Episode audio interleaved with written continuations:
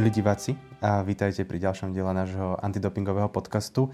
Dnes sa budeme rozprávať o veľmi aktuálnej téme, ktorá dominuje spoločnosti a to je CBD, respektíve cannabidiol. Samozrejme sa nebudem rozprávať sám so sebou, ale je tu so mnou aj Kristian. Kristian, vítaj. Ahoj Tomáš. Kristian sa na tento diel naozaj veľmi dobre pripravil a spravil jednu veľmi zaujímavú vec, aby sme si vedeli nejak priblížiť celú túto problematiku. Tak Kristian, čo si vymyslel? No ja som vlastne rozmýšľal nad tým, že ako uchopiť túto tému a napadlo mi, že by e, som sa mohol vcítiť do kože bežného spotrebiteľa, ktorý sa rozhodol pre užívanie CBD a chce poradiť. E, a tým pádom som si našiel e-shop, e, ktorý predáva CBD doplnky a vyhľadal som si poradcu a radili sme sa.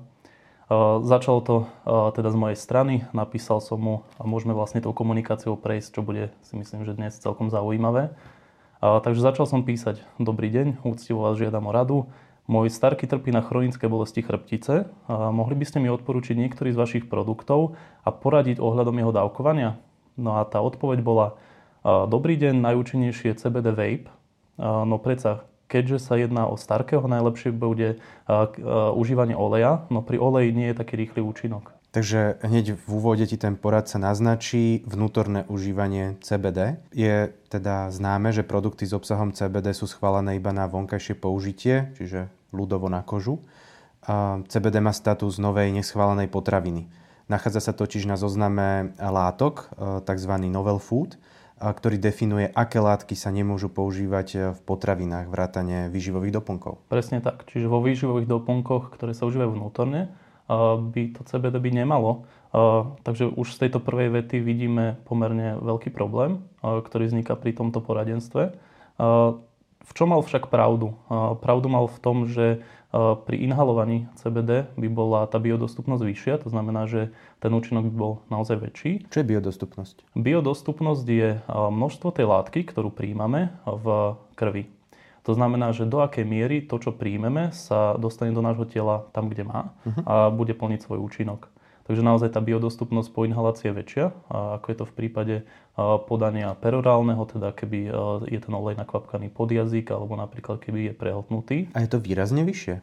Že aby si to diváci predstavili, že koľko sa teda vstrebe tým vapingom a koľko možno tým olejom, keby to bolo to isté množstvo. Mm-hmm. Tak môžeme si to tak dať aj v percentách, keby e, je to nakvapkané pod jazyk, môže to byť okolo 30% z hľadiska tej biodostupnosti. To znamená, že keby príjmem 100 mg, tak 30 mg je naozaj účinný v mojom tele. V prípade toho, že by e, bol ten olej prehltnutý, tak by to bolo okolo 15% a pri tej inhalácii by to mohlo ísť až do 40%. Čo ma tak zaujalo ešte je to, že ten poradca povedal, že najúčinnejší je CBD vape. A tam, ako neodpustil by som si tak poznámku, že keď už sa rozprávame o tých cestách podania, tak najúčinnejšie by boli CBD čapiky, keďže pri rektálnom podaní by tá biodostupnosť bola až 70 Existuje už aj niečo také? Mm, ne, nevyhľadával som to. Ako je to s tým, že mohol by tomu starkému tento CBD olej naozaj, naozaj pomôcť? No nemôžeme to tvrdiť. Alebo? Pretože je to v podstate výživový doplnok a, a ten nemôže mať prisudzované, že je preventívny alebo že môže liečiť tie chronické ochorenia chrbtice alebo tie bolesti. Takže to je pomerne taký veľký, veľký problém. A čo si sa dozvedel od tohto poradcu? No ja som sa ho naozaj pýtal, mohol by mu ten olej pomôcť, prípadne ktorý a koľko kvapiek by mal užívať. A dostal som odpoveď, myslím si, že áno, no s olejom to bude chcieť strpenie minimálny mesiac pravidelného užívania, aby si zvykol endokanabinoidný systém. Dobre, a keď teraz sa nepozeráme na to, že ešte nám nie je známe dávkovanie, tak e, pri súčasnom stave poznatkov chýbajú dostatočné dôkazy pre všeobecné tvrdenie, že užívanie CBD môže e, liečiť, e, liečiť bolesť. Takže mne to evokuje, ako keby ten CBD olej je liek. Presne tak, ako tam tvrdil ten, ten človek, že ide v podstate o liek, ktorý vylieči tú bolesť. Ale ako som už spomínal, legislatívne toto je vec, ktorá sa nemôže tvrdiť. Endokanabinoidný systém. To znie celkom komplikovane, zložito. Ako to vlastne súvisí s CBD? To je v podstate systém v našom tele, ktorý prispieva k takej homeostáze. To je, to je taká rovnováha v našom organizme, No a ten systém naozaj je v tom tele a funguje. A v našom tele sa tiež tvoria endokanabinoidy. To sú v podstate látky, ktoré prirodzene telo vytvára. A oni pôsobia na ten endokanabinoidný systém a udržujú v tele rovnováhu. Ale keď my to externe budeme užívať takéto látky ako tie fitokanabinoidy, tak to neznamená, že do nejakej výraznej miery budeme podporovať ten endokanabinoidný systém a určite nie, keď v podstate nevieme, v akej dávke by sme užívali tie látky. Ono, aby naši posluchači rozumeli, tak v našom tele existuje signalizácia asi na strašne veľa úrovniach, nielen teda jedna a, a takýchto systémov je v tele strašne veľa. Ale v princípe to vždy funguje tak, že máme nejakú signálnu molekulu, ktorá sa niekde vytvorí, naviaže sa na nejaký receptor, ktorý ju zachytí a potom v tom tele nastane odpoveď. Ale málo kedy to funguje tak, že jedna molekula, jeden receptor a iba jedna vec sa zmení. Väčšinou je to celý sled reakcií a toto je v podstate potom aj riziko užívania rôznych látok, ktorí do tohto jemného, vyregulovaného systému zasahujú, pretože nikdy nemôžeme povedať, že ak si dáš toto, tak sa stane iba toto. Vždy je tam tých e, reakcií viacero a v podstate to telo na to bude reagovať e, komplexne. Um, dobre, ako pokračovala tá komunikácia? Dostal si sa teda aj k nejakému tomu dávkovaniu? No pokračovalo to tak, že som mu napísal, že rozumiem, chce to čas, keďže mi hovoril o tom mesiaci užívania a opýtal som sa vlastne, že ten olej sa užíva ako. A dostal som odpoveď, olej sa kvapka pod jazyk.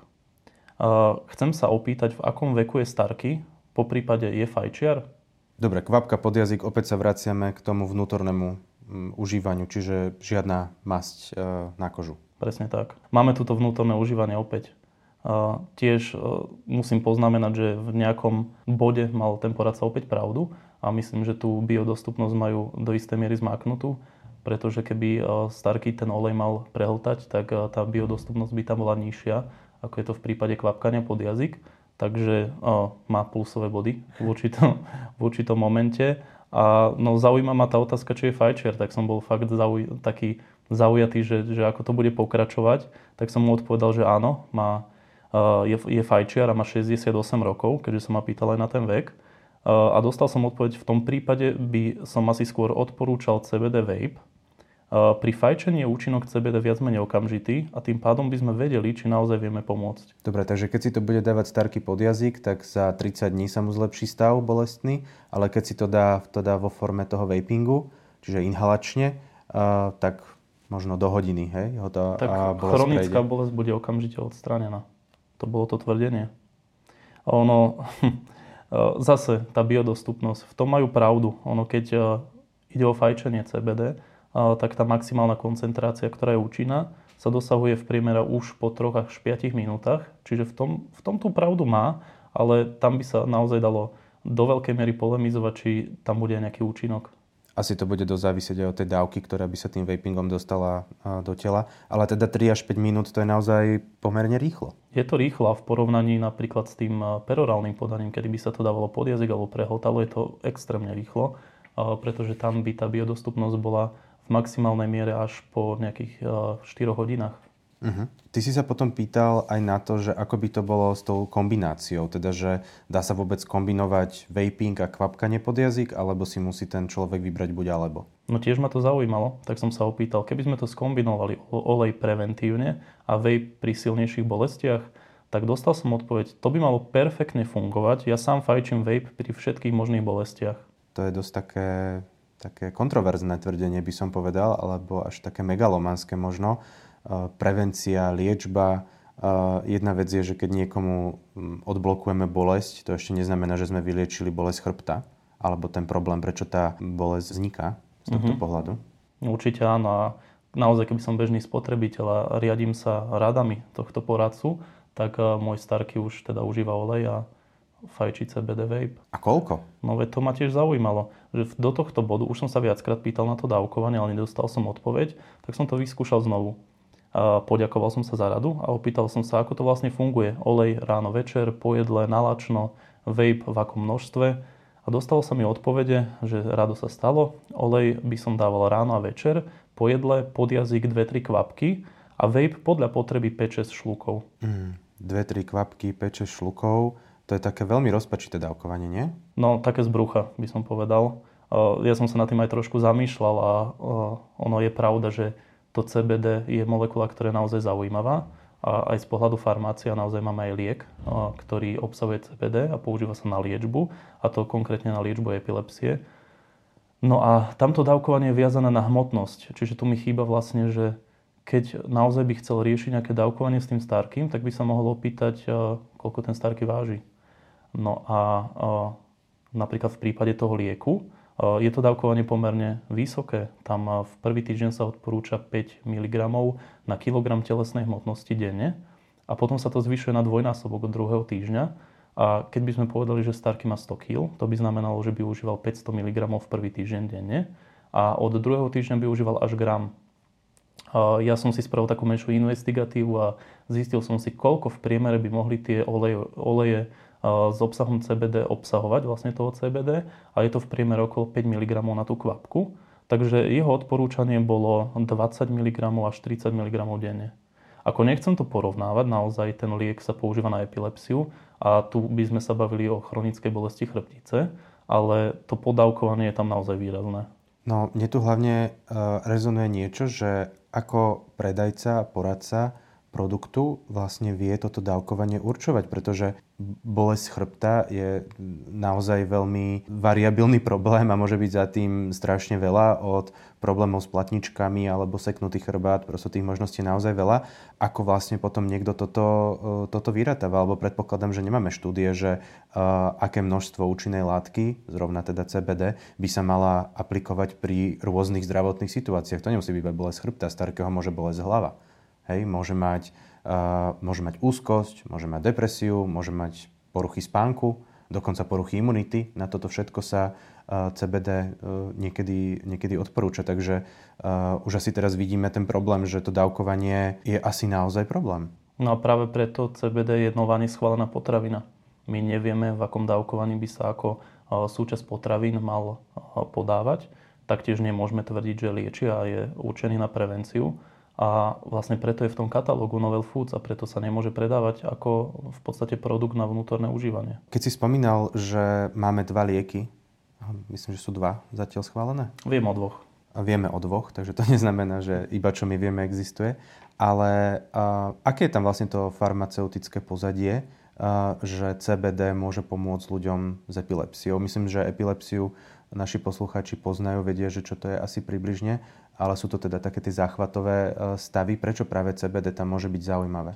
Ono, ten mechanizmus účinku nie je úplne objasnený, ale predpokladá sa, že ide o vplyv na vápnikové kanály, kde sa znižuje vlastne uvoľňovanie vápnika v bunkách a tým pádom sa akoby potláča šírenie tých výbojov v mozgu, ktoré sú zodpovedné za epilepsiu, lebo epilepsia je definovaná tak, že v mozgu vznikajú určité výboje, takého ako keby elektrického signálu, ktoré nie sú lokalizované v nejakom mieste, ale šíria sa naozaj do celého mozgu a tým pádom vzniká epileptický záchvat. U normálneho človeka, ktorý je zdravý, tak k tomuto nedochádza. U toho epileptika je to veľký problém.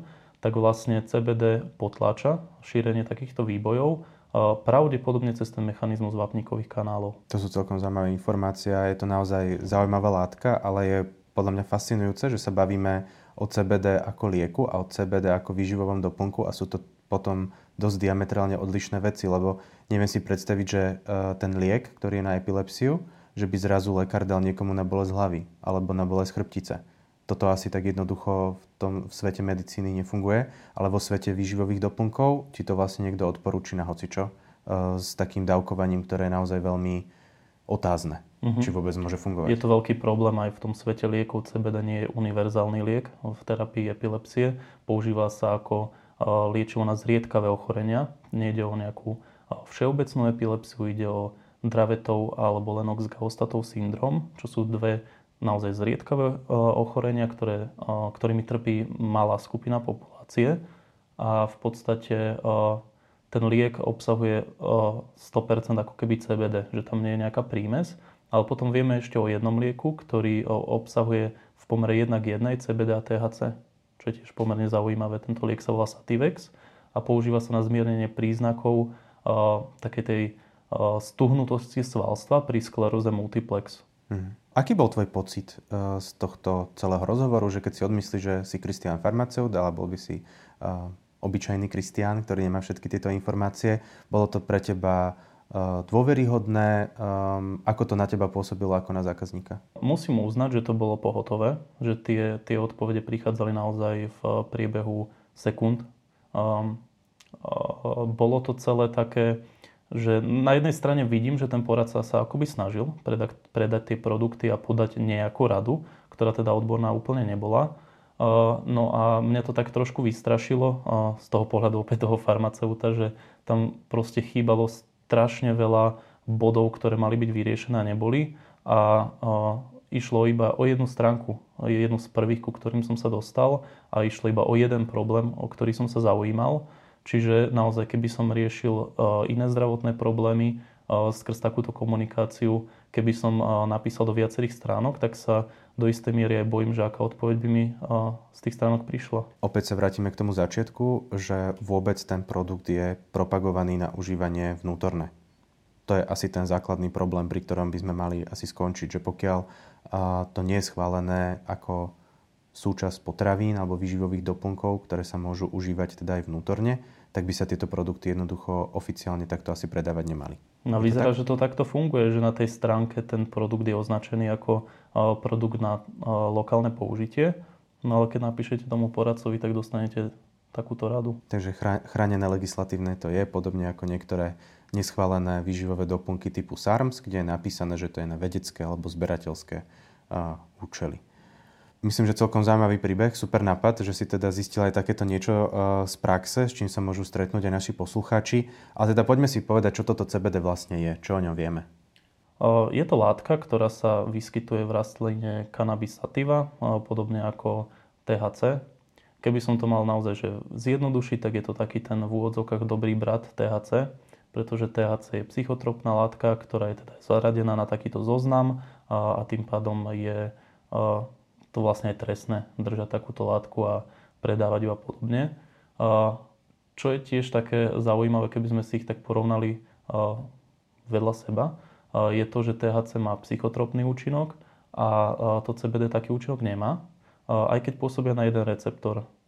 Pôsobia na, podob, na v podstate na CB1 receptory, CB2 receptory, ale v podstate to, to ich cieľenie v organizme je zhodné, ale ten účinok je iný. THC takéto receptory aktivuje a tým pádom môže spôsobovať halucinácie. A CBD sa viaže na tieto receptory, zmení akoby ich štruktúru tak, aby THC neplnilo ten svoj účinok.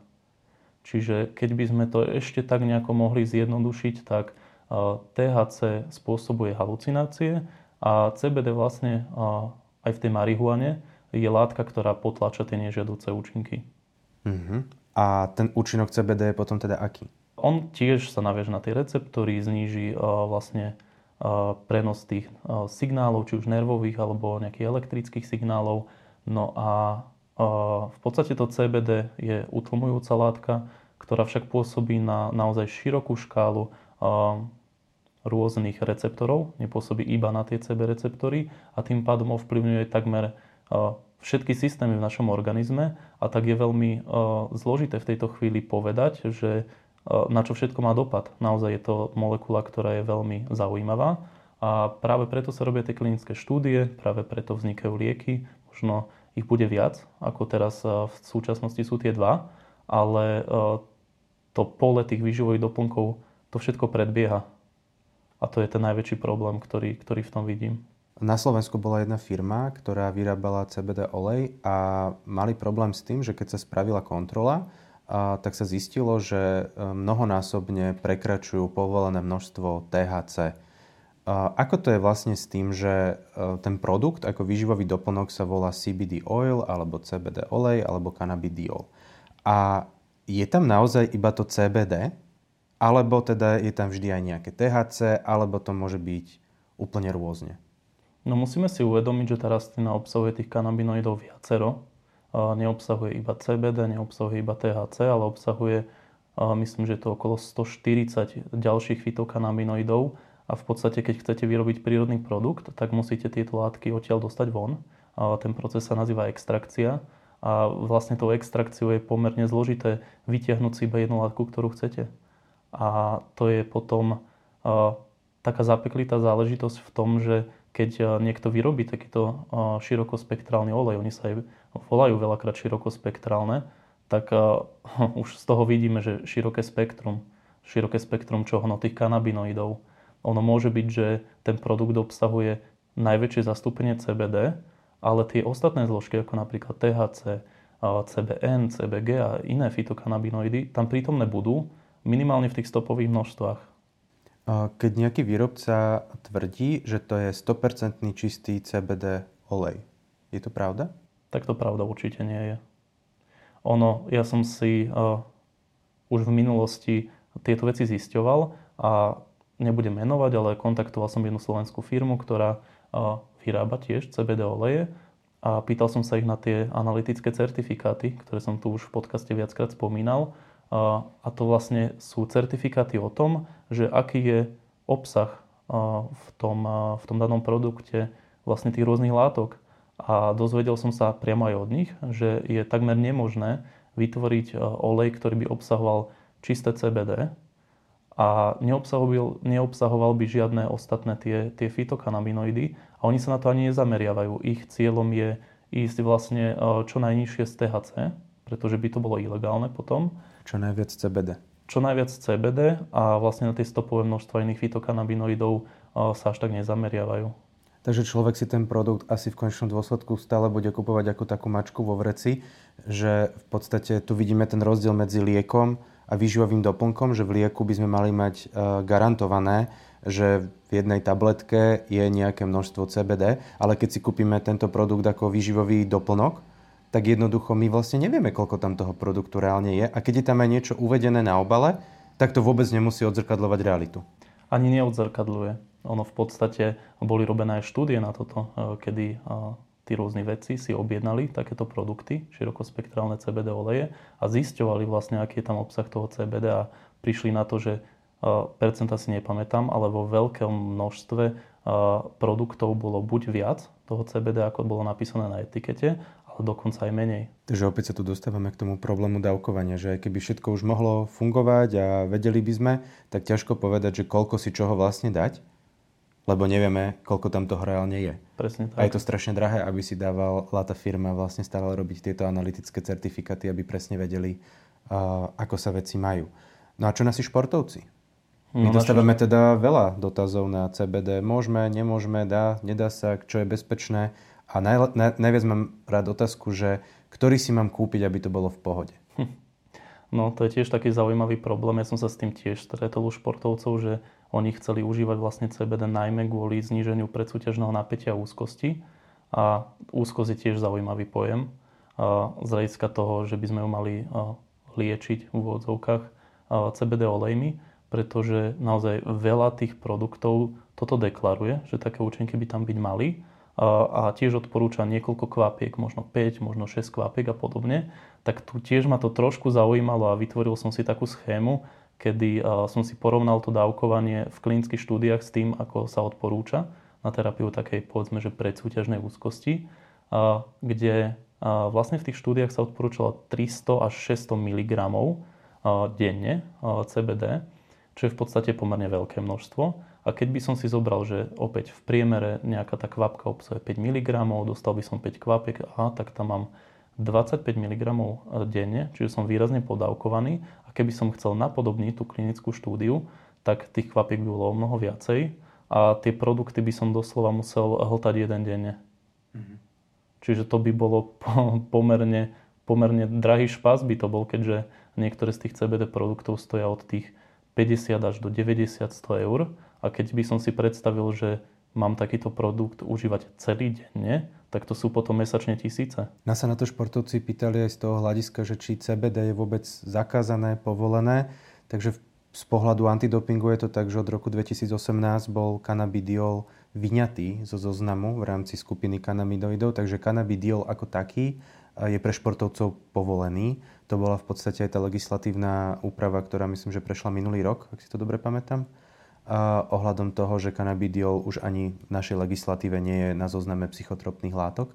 Um, takže tu by problém nebol, lebo my ako agentúra neposudzujeme, že či je to vhodné alebo nevhodné, aby športovec nejakú látku užíval. My riešime, či je to povolené alebo zakázané. Ale teda, aké sú rizika pre športovca? Nie je to úplne také jednoduché s tým CBD. No tie rizika sú pomerne veľké. Ako sme už spomínali, tak sú to širokospektrálne oleje. Opäť uh, pripomínam, širokospektrálne znamená široké spektrum čoho kan- kanabinoidov, vlastne tých prírodných. A opäť moje štúdie, robila sa štúdia, kde zdravým dobrovoľníkom podávali tieto širokospektrálne CBD oleje, ktoré dokonca na etikete tvrdili, že obsahujú iba CBD a nič iné. A, a u týchto dobrovoľníkov sa robila a, taká modelová dopingová kontrola v antidopingovom laboratóriu, myslím, že to bolo v Nemecku. A v podstate všetci z nich boli pozitívni na tie fitokanabinoidy. Niektorí z nich dokonca aj na THC. Takže športovci určite pred súťažou, počas súťaže niekoľko dní pred súťažou určite toto neužívať. Určite nie. A tým, že je to dobre rozpustné v tukoch, môže sa to v našom organizme, v podstate keď išlo nejaké stopové množstva, tak sa to môže v ňom zdržiavať niekoľko dní. Tak je to pomerne také... A hlavne vopred nikdy nevieme, koľko toho THC alebo aj tých iných fitokanabinoidov, ktoré sa môžu testovať v rámci antidopingového systému. Keď nevieme, koľko ich je tam, tak potom je ťažko vlastne povedať športovcovi, kedy má takýto doplnok vysadiť, aby nebol pozitívny počas dopingovej kontroly? No to je nemožné. To my v podstate nevieme povedať, keďže všetky tie informácie nám chýbajú. A ešte jedna taká vec, ktorou som sa stretol, je, že veľa z tých športovcov je sponzorovaných nejakými takýmito firmami, ktoré propagujú vlastne tie CBD produkty a tým pádom ich aj predávajú a podobne. No a tí športovci sa niekedy aj fotia s tými produktmi. A mne sa stalo aj to, že som videl fotky, kedy kedy športovkyne vlastne si kvapkali ten CBD olej na jazyk s medalou na krku v súťažný deň. Keď vieme, že aké je tam riziko, aké sú tie antidopingové pravidla, tak už aj takéto fotky sú do istej miery um, problematické, mm. keďže vieme z minulého podcastu, ako dopadol Michael Phelps, keď ho volil trávu, odfotili ho. S tým, že ale tuto nevieme, že čo je vlastne v tom CBD. No. Ale tu, sa ma, tu môžeme možno aj načrtnúť celkovo tému influencerov, uh, ktorí pro, propagujú rôzne výživové doplnky, rôzne, rôzne produkty, presne ako je CBD. Je to dosť taký fenomén v dnešnej dobe, nie je to tak? No je to obrovský biznis. Lebo v podstate aj to, keď sa v minulosti nejaká látka vytvorila, mala nejaký potenciál, výživový doplnok, tak ono relatívne dlho trvalo, kým sa to dostalo do povedomia. Tak je to so všetkým. Ale v dnešnej dobe je to tak, že do toho povedomia sa to dostane niekedy za 24 hodín. Že jednoducho tá influencerská kampaň je tak masívna a tak rozsiahla, že v podstate keď na Slovensku chytíš asi troch influencerov, tak máš podchytené celé Slovensko. Určite áno. Od detí, od ich rodičov až k starým rodičom. Aj mm-hmm. už podľa mňa môžu na to zareagovať. No a tu to vlastne bolo tiež tak u nás na Slovensku, že to CBD bolo pomerne neznáme a zo dňa na deň sa z toho stal hit. A nie len, že prišli oleje, ale prišli aj rôzne iné formy ako vlastne aj od toho poradcu som sa dozvedel, už sú aj CBD vapy, ktoré sa teda predávajú a predávať by sa podľa legislatívy nemali. No ale vyskytujú sa tam aj ďalšie produkty, ako napríklad gumové medvedíky s obsahom CBD. K tomuto som sa ja dostal, lebo vždy sa každý pýta na nežiadujúce účinky, že a čo mi to CBD také strašne spraví, že však to je bezpečné, nie? A ja som teda pozeral nejaké intoxikácie. Je pravda, že CBD nemá vyslovene také nežiadúce účinky ako možno THC. Ale a, ja čo som teda našiel jednu štúdiu, tak tá hovorila o pacientovi, ktorý bol hospitalizovaný v Amerike a jeho stav bol taký, že mal saturáciu kyslíka 78, čo už všetci po covide vieme, že teda to není bohvie čo. A mal takú ľahšiu tachykardiu, um, bol, nebol úplne privedomý, bol ako keby takom high obláčiku, by som to nazval. A všetky testy mu vychádzali e, relatívne dobre, čiže nebol intoxikovaný nejakými hubami, ani drogami, ničím. A dal sa dokopy za 2-3 dní a potom, keď už bol pri zmysloch, tak sa zistilo, že jedol presne tieto, týchto medvedíkov z CBD, ale on zjedol dva sáčky. Uh-huh. Hej, takže nedal si 1, 2 a on potom tvrdil, že tým, že sú to gumové medvedíky, tak on si myslel, že to je niečo zdravé, v pohode, alebo keď nie zdravé, tak je to sladkosť. Hej, tak keď zješ dve čokolády, tak sa ti nič nestane v princípe. Tak on mal takýto istý pocit. Takže uh, pri takomto asi prekročení tej dávky uh, tá intoxikácia môže nastať hociakým, um, hociakou látkou, nielen niečím toxickým. A druhý prípad, ktorý som našiel, bol 9-ročný chlapec, ktorý mal aj teda nejaké pridružené ochorenia, ale on teda užíval CBD pod jazyk, tri kvapky denne a tiež sa u neho rozvinula, rozvinul podobný priebeh ako u tohto pána. Um, tam, keď sa robila potom analýza toho oleja, čo mu rodičia dávali, tak tam sa ale zistilo, že tam bolo aj výrazne veľa THC. Takže otázne je, že či za to mohlo CBD alebo THC, ale v skutočnosti to jedno, lebo stále to bol CBD produkt ktorí si mysleli možno aj rodičia, že obsahuje len to CBD, ktoré by tomu chlapcovi malo pomôcť a on si teda nedával toho veľa. Tie tri kvapky, to si myslím, že to si ani nevšimne, že si si e, dal. Rozhodne by, tam, by som tam neočakával až takúto intoxikáciu. Takže ono s tými nežiaducimi účinkami to môže byť ešte veľmi zaujímavé. Ty si o tom čo myslíš? No je to určite nevyspytateľné a vidíme aj z tých tvojich príkladov, že ovplyvnenie toho endokanabinoidného systému nie je úplne také priamočiare a nevieme, čo od toho čakať. A ako nechcem strašiť, ale sú v podstate informácie aj o iných látkach, ktoré pôsobili na endokanabinoidný systém, ako je CBD a dopadlo to naozaj veľmi zle. Dokonca bol jeden liek, ktorý obsahoval syntetický kanabinoid, ktorý pôsobil na ten endokanabinoidný systém. No a ten liek sa používal na terapiu obezity, čiže u ľudí, ktorí mali BMI nad 30 a zároveň mali cukrovku. On bol na trhu až 2 roky, ale potom sa zistilo vlastne, že tie jeho benefity neprevažujú nad rizikami a že tie rizika sú pomerne závažné, pretože tento liek ako nežiaducí účinok spôsoboval depresiu, spôsoboval úzkosť a suicidálne myšlienky. Čiže preto bol stiahnutý z toho trhu a tieto nežiaduce účinky vyplynuli z toho, že sa ovplyvňoval ten endokanabinoidný systém. A pri takom nejakom vyhľadávaní na internete som sa dostal vlastne k nejakým tým uh, popísaným nežadúcim účinkom CBD.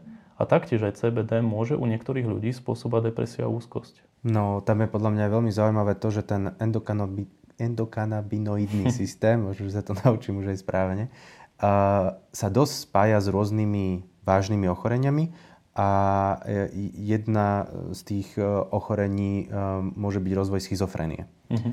Schizofrenia ako taká sa s týmto systémom naozaj spája veľmi výrazne a aj keď sa uvažuje o tom, že aký je vôbec pôvod tohto ochorenia, čo ho vyvoláva, tak tam ešte strašne veľa toho nevieme, ale z istotou vieme povedať, že tento systém je do toho zapojený.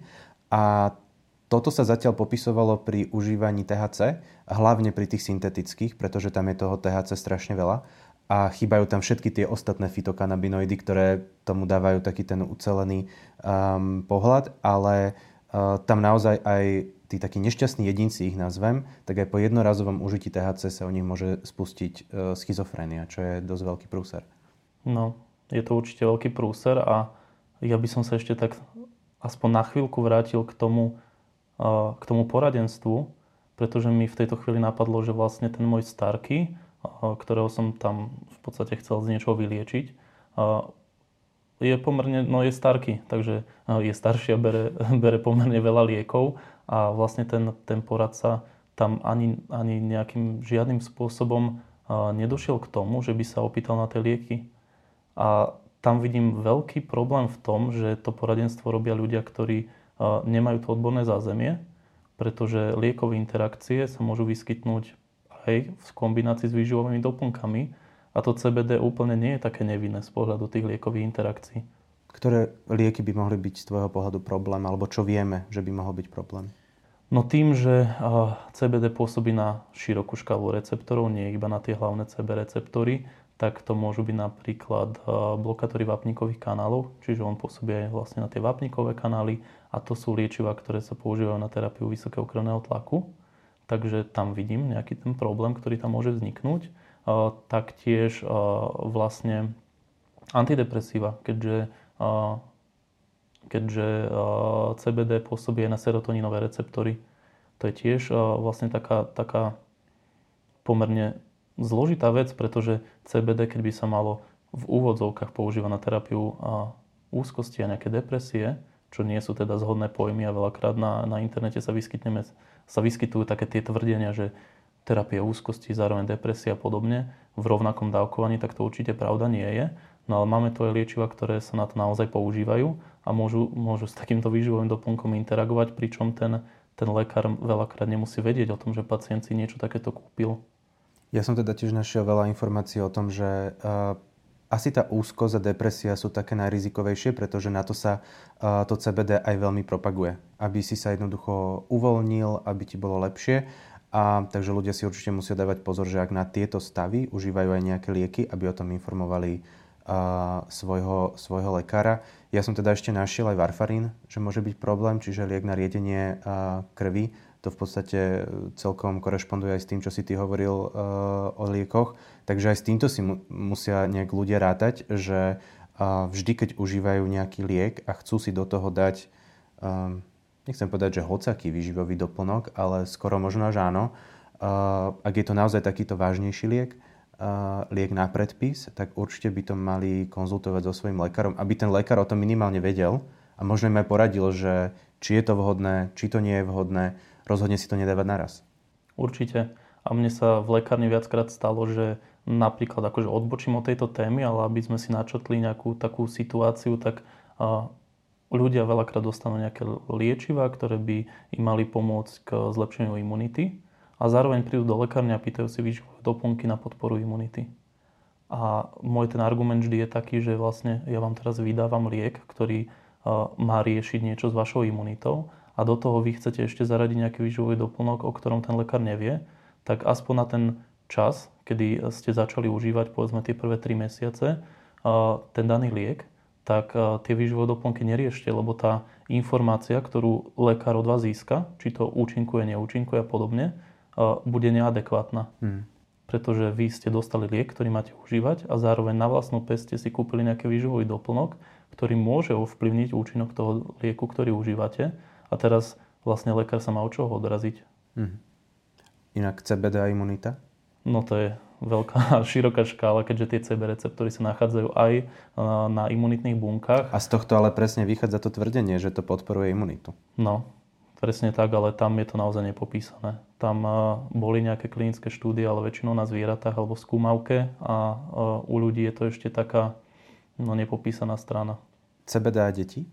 Ja sa dostávam teda k otázkam, že či dávať CBD svojim deťom na uvoľnenie, či už na základnej škole, na strednej škole, to je jedna kategória. A desivé sú pre mňa babetka, dojčatá, ktoré vieme, že teda spánok detí je celkom uh, niekedy zaujímavý. A teda niektorí rodičia siahajú aj po CBD kvapkách pre malé deti okolo možno jedného roka. Dúfam, že teda mladšie nie. A ja som dostal do šoku, lebo si neviem predstaviť, že by som ja svojmu dieťaťu dával CBD, aby spalo. To určite nie, ale nevedel som vlastne ani povedať tým rodičom, že čo sa tomu dieťaťu môže stať. Tak ma to šokovalo, e, že som aj nevedel, ako na to zareagovať, že moja odpoveď bola nie a nerozmýšľam úplne nad tým, že prečo. Ale vieš si ty nejak predstaviť, že čo by sa mohlo stať dieťaťu, keď dostane CBD kvapky? No tiež by som sa najprv k tomu vyjadril, že razne nie. Nepodáva takéto veci malým deťom. A potom vlastne, že prečo? No pretože nikto nevie, čo sa stane ono, skúste si predstaviť, že ako by prebiehali klinické štúdie na dojčatách. Proste tie veci sa nerobia. A hlavne, keď ide o látku, ktorá je takýmto spôsobom iba vlastne propagovaná na nejaké marketingové účely a ako nejaký výživový doplnok a podobne. Ono to CBD ako liek sa používa pri tej terapii epilepsie aj u detí, ale až od jedného roku. Ale naozaj, no, skúste si predstaviť, že ako by vyzerala asi tá klinická štúdia toho, že vaše dieťa nevie zaspať a teraz mu potrebujete dať pár kvapiek pod jazyk. Alebo aj 50 kvapiek. No aká etická komisia by toto schválila? Presne.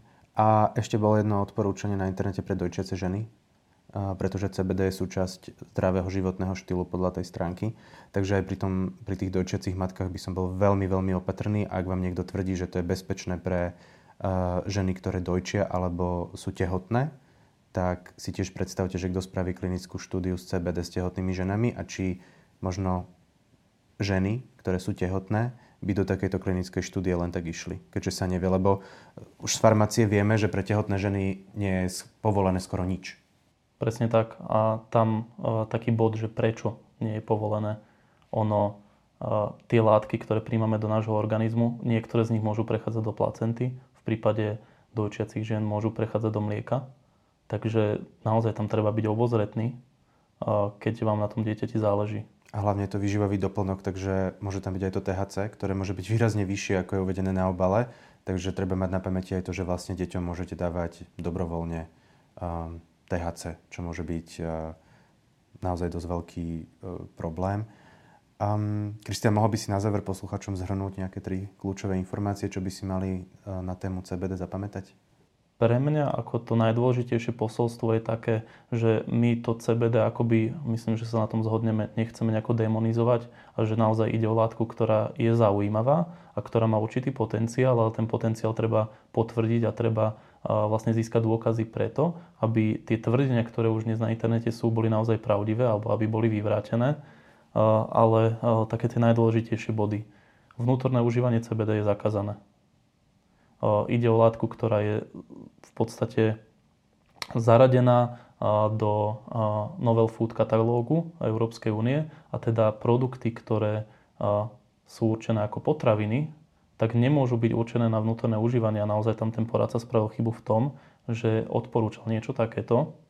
Taktiež, čo sa týka prevencie a liečby, naozaj tí ľudia, ktorí už aj rozmýšľajú nad tým CBD, hľadajú si nejaké stránky, a, a rozmýšľajú, že či áno alebo nie a podobne, tak naozaj by mali uh, sledovať, že aké tvrdenia tam sú, či sú nejaké liečebné, preventívne a keď áno, tak tá stránka nie je až tak dôveryhodná, pretože toto sú veci, o ktorých by mali vedieť, že, že nie sú povolené, pretože ide o výživový doplnok a nie liek. A v prípade našich športovcov, tam by som vlastne iba tak poznamenal, že pozor na to, že ide o širokospektrálne, opakujem, široké spektrum rôznych fitokanabinoidov a keď máte pred súťažou, tak naozaj tie CBD oleje by ste si mohli odpustiť. Pre mňa CBD určite zaujímavá látka, ale do medicíny a liekov s jasnými diagnózami, s jasným dávkovaním a predovšetkým pri liekoch platí, že tá kontrola kvality je neviem koľko násobne niekde inde ako v prípade výživového doplnku, ale stále si predstavte, že výživový doplnok je ako chlieb. Takže tak, ako sa kontroluje kvalita chleba, tak sa kontroluje aj kvalita CBD uh, olejov, keď sú vnímané ako, ako výživové doplnky. Takže um, na to rozhodne pozor a možno taký, taká moja posledná poznámka, tým deťom naozaj nie. Ani tu nediskutujeme o tom, že čo sa tým deťom môže stať. Jednoducho CBD by nemali užívať deti a už rozhodne nie batolata. Um, Kristian, ďakujem veľmi pekne za dnešný rozhovor. Podľa mňa to bolo celkom zaujímavé. Dúfam, že aj uh, naši posluchači teda sa dozvedeli uh, potrebné informácie, na základe ktorých sa budú vedieť uh, zariadiť. Um, náš nasledujúci podcast uh, v podstate zahrnie alebo ukončí celú takúto našu kapitolu podcastov o zakázaných látkach.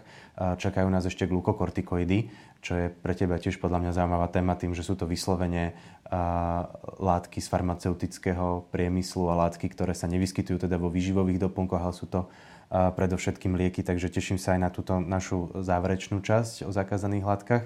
Takže ďakujem našim divákom za pozornosť a tebe, Kristian, za všetky odborné rady. Ďakujem. Ďakujem Tomáš, ďakujem našim poslucháčom a teším sa na budúce.